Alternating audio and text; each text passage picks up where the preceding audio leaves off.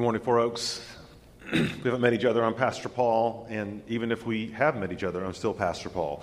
Um, so glad you're here worshiping with us. Before we dive into our text this morning, um, just a couple things. One, um, our AV team has clearly upped its announcement game, and so I can't speak, maybe I am speaking for all of us. We expect bigger and better things every single week, do we not? That'll be exciting. Um, let me follow up on something that was mentioned in the announcements by Aaron. Um, I don't know if you caught that, but we have recently installed a new air filtration system here at church. Um, it's a pretty expensive investment, but a generous donor uh, from the church um, wanted to make that happen.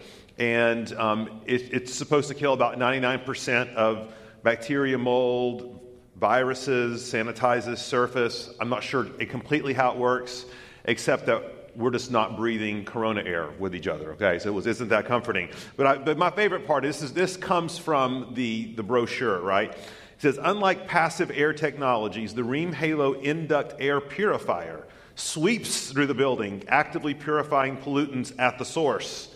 In addition, the charged plasma induces particles to coagulate, making them bigger and easier for our filters to catch. I'm not sure what all that means, but it sounds totally awesome, right? Now, why, why go to all this trouble? Guys, one of the things that we have been anxious to do this season, um, because gathering has been so difficult for all the obvious reasons, is we've wanted to at least remove all the human barriers that we can to gathering together. Um, and we've also wanted to provide more opportunities to gather together. That's why we are doing the sunset service um, in the evening to, to, make, to open up more avenues, venues to, to get together as a church family. But I want to I want to just say something, um, and I guess I'm primarily addressing those maybe who are viewing online, maybe those who have been reticent to come back, whether it's on a Sunday morning or a Sunday evening, um, probably chiefly out of medical concerns. Let me just say a couple of things. Um, number one, we love you. I love you. And we know these are difficult, difficult decisions to parcel through. But if I could pray one thing for us as a church family, it's that God would grace us with wisdom to know what He wants us to do. In other words, whatever we do, whatever decisions we make about gathering, not gathering in person, online, whatever, that we would do prayerfully, that we would do in a posture of submission to Him. And sometimes it's difficult to know the, the difference between presuming upon the grace of God, but then walking in faith. Sometimes it's difficult to discern the difference between patient prudence and paralyzing fear. And there's a lot that's wrapped up in all those things. We all have to make those decisions before the Lord. But I feel compelled to call us as a church family, as we consider them, to prayerfully consider them and to consider what God would have us do. What does faith mean? To not, yes, to not presume upon his graces, but not to be paralyzed either. Um, for those of us who are gathering, not to, to have a, a, an attitude of, of sort of invulnerability or pride or self sufficiency, to realize that in him we live and move and have our being. And so we have to trust God and trust ourselves to him. And before we dive in this morning, I just would love to pray for us in that way. Why don't you join me? Lord, we're asking that you would do a work of grace in the Four Oaks family this season. Father, that you would unify our hearts around Jesus, around the gospel, around the cross. Lord, I do pray for heavenly wisdom, wisdom from above, for every single person that's in this room, that's viewing online, that as they consider these things before you, of what it means to gather, what it means to walk wisely, what it means to guard their health, but at the same time not to be paralyzed by anxiety or fear.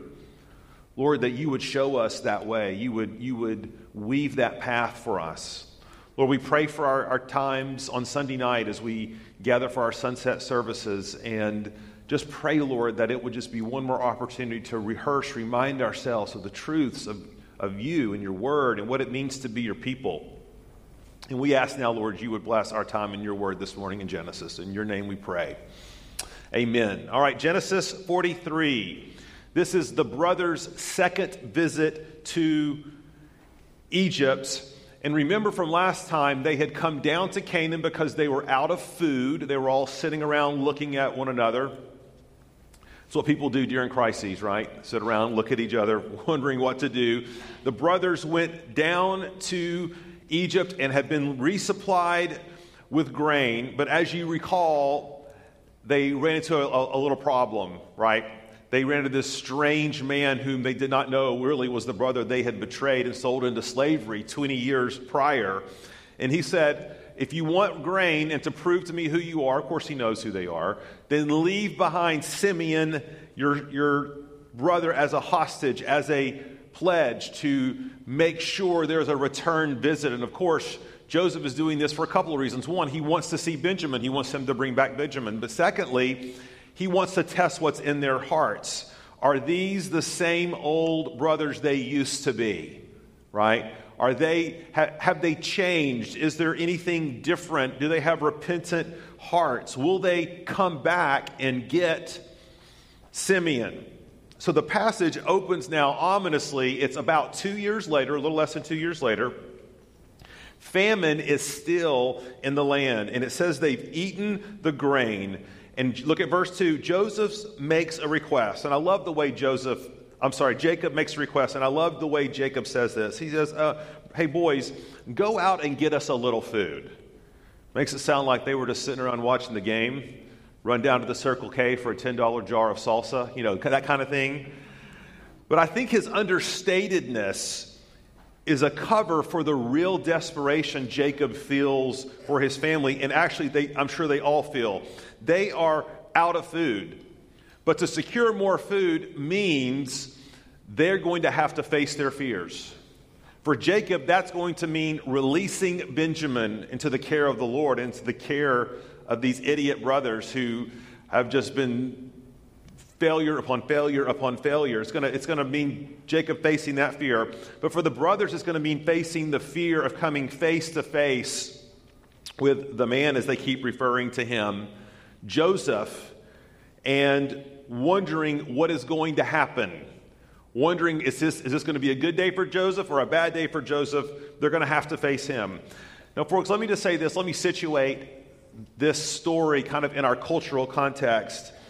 These are dark days for us, culturally, in the West, even in the world.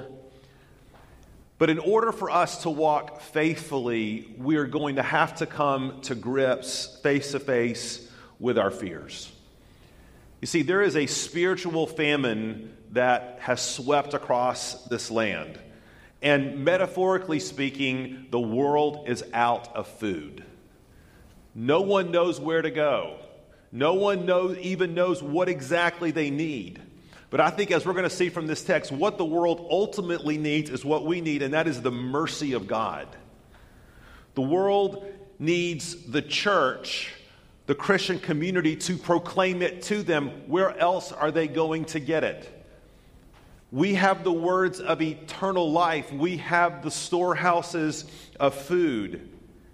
And we don't want to be paralyzed by fear, anxiety, worry over just our physical status when God says there is a spiritual famine here. And I've called you as a church family, as a community, as the church of Jesus Christ to move into that place with mercy. So that's our theme this morning mercy's mission. And there's three things we're going to note in this passage. And here we go. Number one, Judah's offer.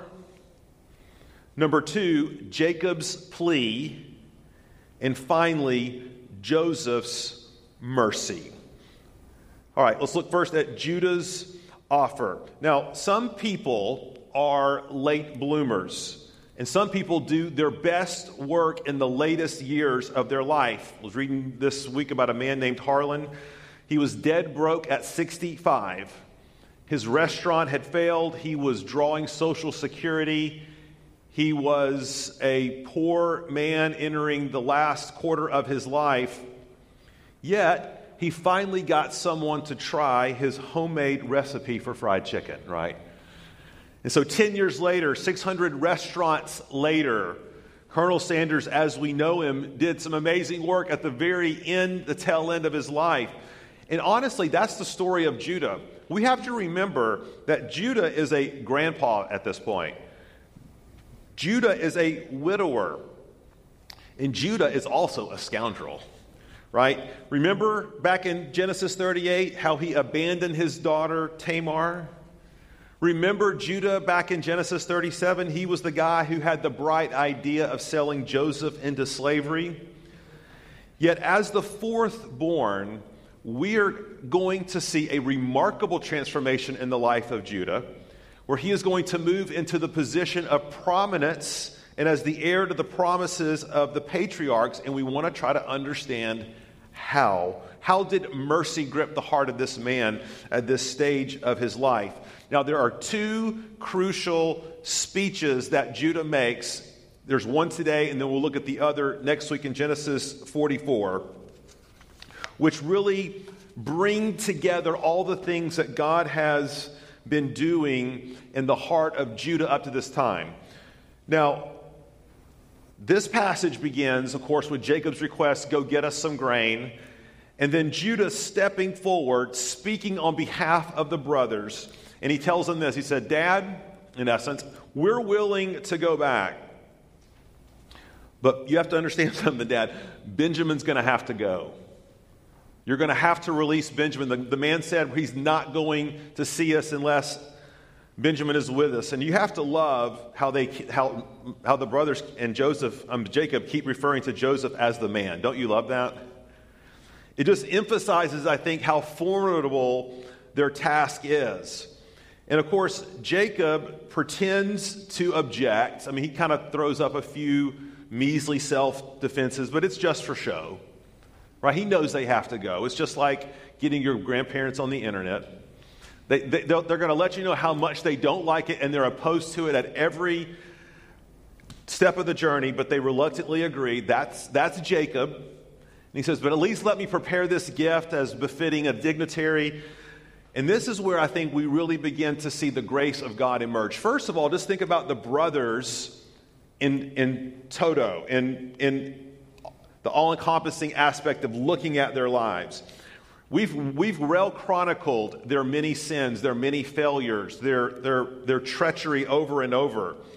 But remember, they are the guy who threw Joseph into the pit.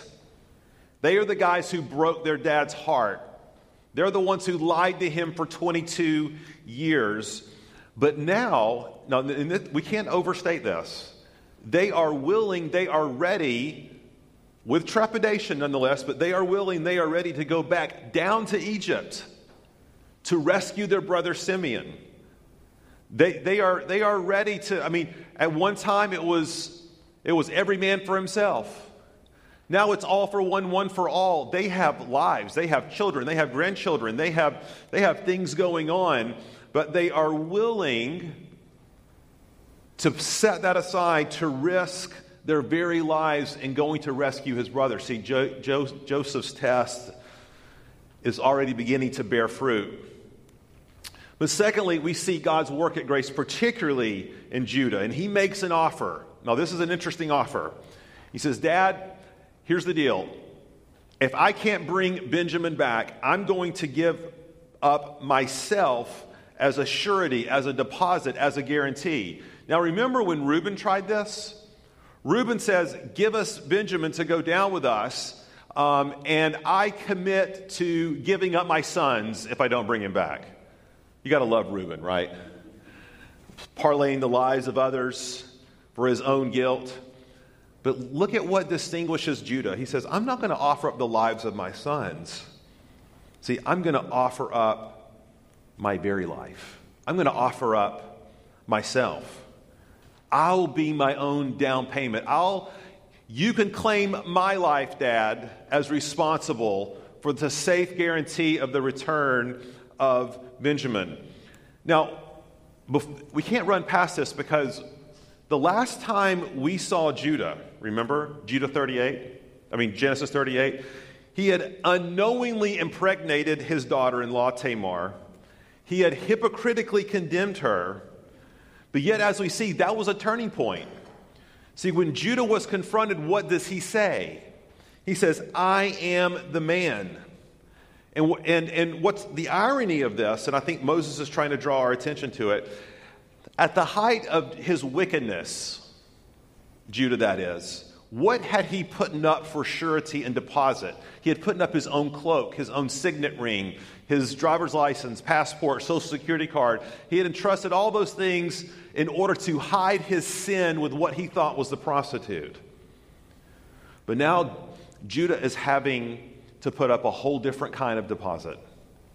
And you can see the transformation in his life because he's like, it's not none of those things any longer. I'm putting up my very self. You see, Judah's conscience has been awakened. The Spirit of Christ is operating, moving in him, and he's putting himself forward in faith. Now, here's just a point of application encouragement to us before we leave this point. You've often said you can't teach an old dog new tricks. Past behavior is the best predictor of future behavior. Now, you need to understand that is completely true of human beings apart from the Spirit of God. But, church, that's not the gospel. Nothing is impossible with God. Some of you have been asking for changed hearts with someone that you know and love for weeks, years, even decades. Some of you have been asking God to change your heart because of some sort of besetting sin or struggle. Some of you have been praying for relationships. You've been praying for souls to be saved. And it's easy, is it not, to grow cynical, to grow to, to, to be calloused, to feel like God's not listening, He's not hearing. And, and the story of Judah is an amazing testimony of God's grace that sometimes God does His most profound work at the most inopportune times or the most times that we would think it would be least likely that He would do so. Well, why does He do that? To show it's not about you, to show it's not about me, to show that it's, it's, it's not about razzle dazzle and all the tricks that we have in our, in our bag to keep things moving and to keep things putting along. No, no, no. God wants to be revealed and glorified and worshiped as God. And so, church, if you find yourself in one of those Judah kind of situations, many years with no fruit, many decades with seemingly little hope, Persevere, Jesus would say. He told this parable to the disciples, the Gospels tell us, so that they would not give up and they would keep on praying, keep on trusting, keep on walking in faith. And so we see God's mercy at work, right, in this request of Judah, but we also see God's mercy at work in Jacob's plea, our second point. Let's go there. You know, we've journeyed a long time with Jacob. And looking at his life is like studying the history of the American stock exchange, is it not? It's just, it's just high highs and like low lows. It's Black Monday every day in that guy's life, it seems. But here, I think we see quintessential, regenerate, trusting in God Jacob, who grabs hold of the mercy of God and is pleading God's cause on his behalf. So look at verse 13. Jacob says this He says, Take also your brother and arise, go again to the man. May God Almighty grant you mercy before the man, and may he send you back your other brother and Benjamin. And as for me, if I am bereaved of my children, I am bereaved. Now, when he invokes the name of God, God Almighty, El Shaddai, that name is always used in the context when the patriarchs are invoking, or the people of God are invoking the name of the covenant keeping God. In other words, when the Israelites or when the patriarchs wanted to remind God of, of who God is and what He had promised, of how He had promised to save the nation of Israel, to give them a piece of land, to give them Messiah, to bless the nations of the world, they cried out, El Shaddai. You see, God, Jacob is invoking the help of God. This is Jacob coming to God, prost, just laid out on the ground, confessing his need, saying, If I am bereaved, I am bereaved. And this is not sera, sera. That's not whatever will be, will be. That's not what this is. This is not fatalistic. He's a sense saying, What else can I do? All I can do is submit myself to the care and providence of God. And some of you, I know, find yourself in that very place. Pastor Paul, I don't know what else to do. All I can do is, as we saying, is wait and pray and hope. And that is Jacob. By the way, I think this is exactly what we see in Genesis 32, right? When Jacob gets ready to go meet Esau. And what, what, what does Jacob do before he meets Esau? Jacob knows he has no tricks left, right? So he sends his wives, his daughters, his family, all of his possessions on ahead of him. He waits to meet Esau by himself.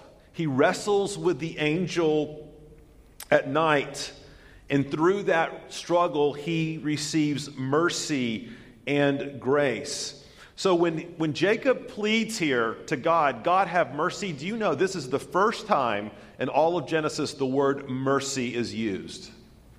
It's used twice in this chapter. And how interesting that it's used at that at least to this point in time at the moment of the greatest need of the people of God. Folks, we can't forget God's people are literally about to be exterminated. The sons, Jacob, they have no more tricks up their sleeves. There's nothing, there's no razzle dazzle. They can't, they can't pull one out of the back pocket. They have no food. They're about to perish. Their life, their fate is clearly and decisively in God's hand. And again, when we begin to think about it this way, we understand, don't we, when we step back from it, God's design through our trials. We've been talking about this at our sunset service on Sunday nights from James. When James says consider it joy, he means count it joy, assess it as joy. Why? Because this is hard for us to hear, but listen, God is not merely allowing the events of our life to happen and then, sort of after the fact, figuring out how to best concoct them like a recipe that goes wrong in the kitchen, and then you've got this mess over here. What do we do with this mess? Okay, you st- typically stick it in the fr- refrigerator, it makes it all things better, right? No, God actually orchestrates trials, God actually designs trials, God actually ordains trials to bring us to our point of the greatest desperation. Now, why in the world would God do that? So that God would be God. So that when He shows up with His mercy, we can say with Paul, this happened so that we would not rely upon ourselves, but upon God who what? Raises the dead. And so, Jacob, you see the work of God grace in his life because he is pleading for mercy. That's how you always know God is evident and working in your life. Is that when you don't feel your need unless you don't feel a less need for the mercy of God, you feel more. See, because as you draw closer to God, as I draw closer to God, He begins to reveal things to us that if he showed it to us all at one time, we would just be dead in our tracks, we'd be overwhelmed. But as we draw closer to him, he reveals this, these things about ourselves so that we would seek him all the more. And so we see his work in this plea from Jacob for mercy. And then ultimately, we see in the pinnacle moment of this story God's mercy worked through Joseph. Let's look at this. So it says the brothers are called to Joseph's home. Now, you have to know that was like a death sentence to the brothers, right? Why are you inviting a bunch of Hebrews to your house? If you're the most powerful leader in Egypt, because it's a well known fact that leaders kept a prison at their house, and it wasn't to serve tea, right?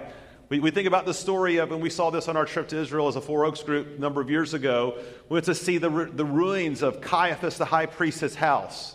And in his house was this hole, was this dungeon where they kept Jesus while he was being questioned.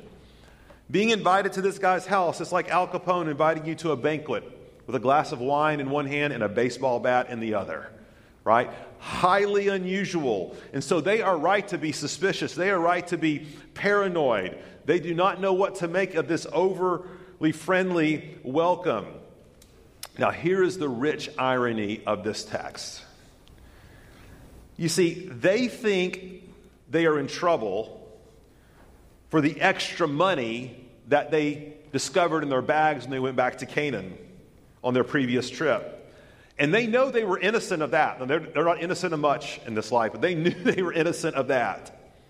That's what they thought they were in trouble for. But here's the irony they were actually guilty of something far worse, and they didn't even know it. See, they were actually guilty of betraying and selling into slavery and horribly abusing the second most powerful man in the world, who now had them dead to rights. You see, they were more guilty in, in, a more of a precarious situation than they ever could have dreamed. It, they were scared now, but if they had known who this was and the position he held him in, I mean, they would, they would be like, like Isaiah in Isaiah 6 before the throne of God Lord, I am undone. I am a man of unclean lips. I am, uh, just obliterate me because I'm seeing up close and personal your holiness. And guys, that's true for us too. If we really knew what an affront and offense to God our sin really was, we would be more than just a little uncomfortable we would have more than just a tinge of conscience, right? We would be terrified. And we would be calling out to the Lord. We would be crying for mercy. And that's, that's, we just don't know the half of it when it comes to our sin. And that's the position the brothers are in. What's Moses showing us? That's the question. Moses is showing them clearly their desperate need for mercy. And folks, you haven't gotten the point of this sermon unless God is showing you your desperate need for mercy. My desperate need for mercy. Our desperate need for a Savior. And in this story with Joseph, what we see is that Joseph is actually a conduit of the mercy and grace of God. This is why we say Joseph is a prefigure of Christ. He is He's, he's showing a glimpse of what happens when Jesus comes and the role that he plays. But I want you to notice a few things in this passage. Everything Joseph is doing here prepares the way for and anticipates reconciliation with his brothers. You see, next week is a hard week. They're going to, I mean, they can't go any lower. And the reason that and this is all part of his plan, by the way, J- Joseph's plan to, to work in their hearts, to bring them to forgiveness and repentance and reconciliation. But they're going to reject, okay, they're going to reject his mercy and grace, or he's going to reject, they're going to reject his stern discipline if they don't know that underneath it all, it's designed for their souls, it's designed for their, for their mercy, for their salvation. Well, let me just show us a few ways in which this mercy comes out here. Look at, first of all, Joseph's generosity. They come to the steward and they're like, um, We got back to Canaan and we got home with more than we started with. And what do we do? They are clearly fearful. They are they, they think this has put them in a precarious situation. And isn't it interesting? Obviously, we know Joseph had, he put it in there, or he had the steward put it in there. What does he tell them? peace to you, literally shalom. In other words, God's provided for you. See, the steward is speaking peace over them. We have to remember that their physical need had not gone away.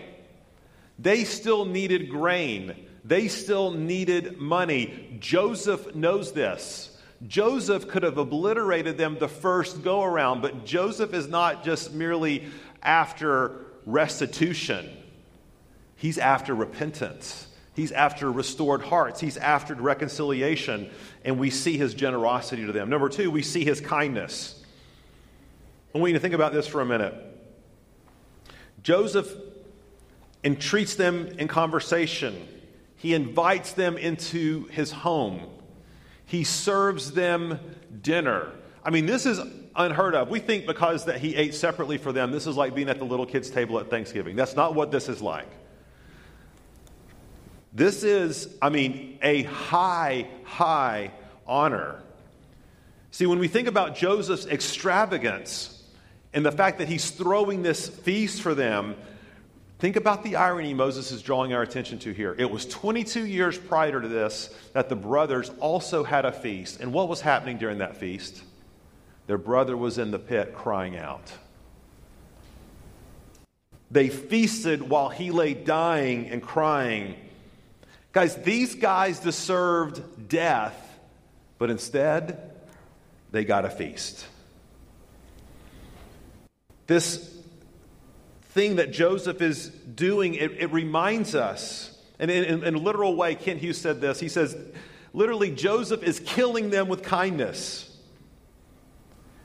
You see, we have the, the, mis, the misconception that, that God just kind of gives out his grace and his mercy in small doses, small morsels, little bitty pieces. But God is actually extravagant in his grace, extravagant in his love, extravagant in his mercy. And he's pouring it out on the brothers. Now, it's interesting, there's a little gamesmanship going on here in the middle of this. And it says that Joseph had them all lined up to eat in the order of their birth. And so think about Reuben here at the end, Benjamin here at the other end. And of course, they're all amazed and don't know what to make of this. And then it says that they gave Benjamin five times the proportion. I don't know what that means. Okay, I don't know extra helping of mashed potatoes. I, I don't. I don't really know. But it was all, whatever this was, it was all meant to convey a special treatment for his only full brother that was there. Now, why is Joseph doing all of this? Because he's reminding them of their position in the family. He's reminding them of who Benjamin is. He is testing their hearts. Are they going to treat Benjamin just like they treated me. What are they going to do with this? How are they going to respond? You see, at this point in time, reconciliation is not guaranteed.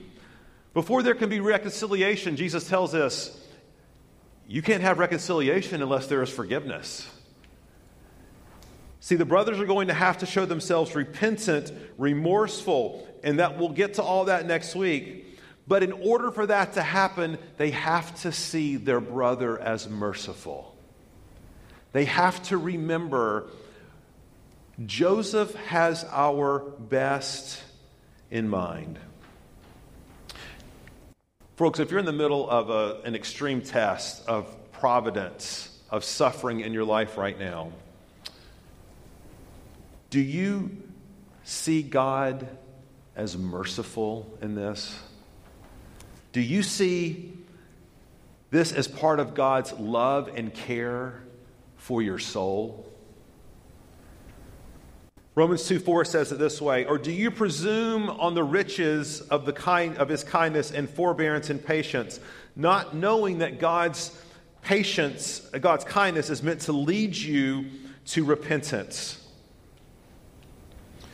See, it is through their, through his kindness through the kindness of Joseph that the he is slaying the brothers of all their self sufficiency. Even though they don't know their precarious position, they know they don't deserve this. And, folks, may, may God, through this story, remind us of our desperate need for His mercy. That He has freely and graciously poured out upon us, not because we deserve it, but precisely because we didn't, or else it wouldn't be mercy. See, when we read this story, I think Moses is holding up a mirror and he wants us to see ourselves in it. He wants to see ourselves as Judah. He wants us to see our, ourselves as these brothers. And in doing so, as we are brought low, that He would raise us up by fixing our heart and our mind upon Jesus. Do you know this Jesus?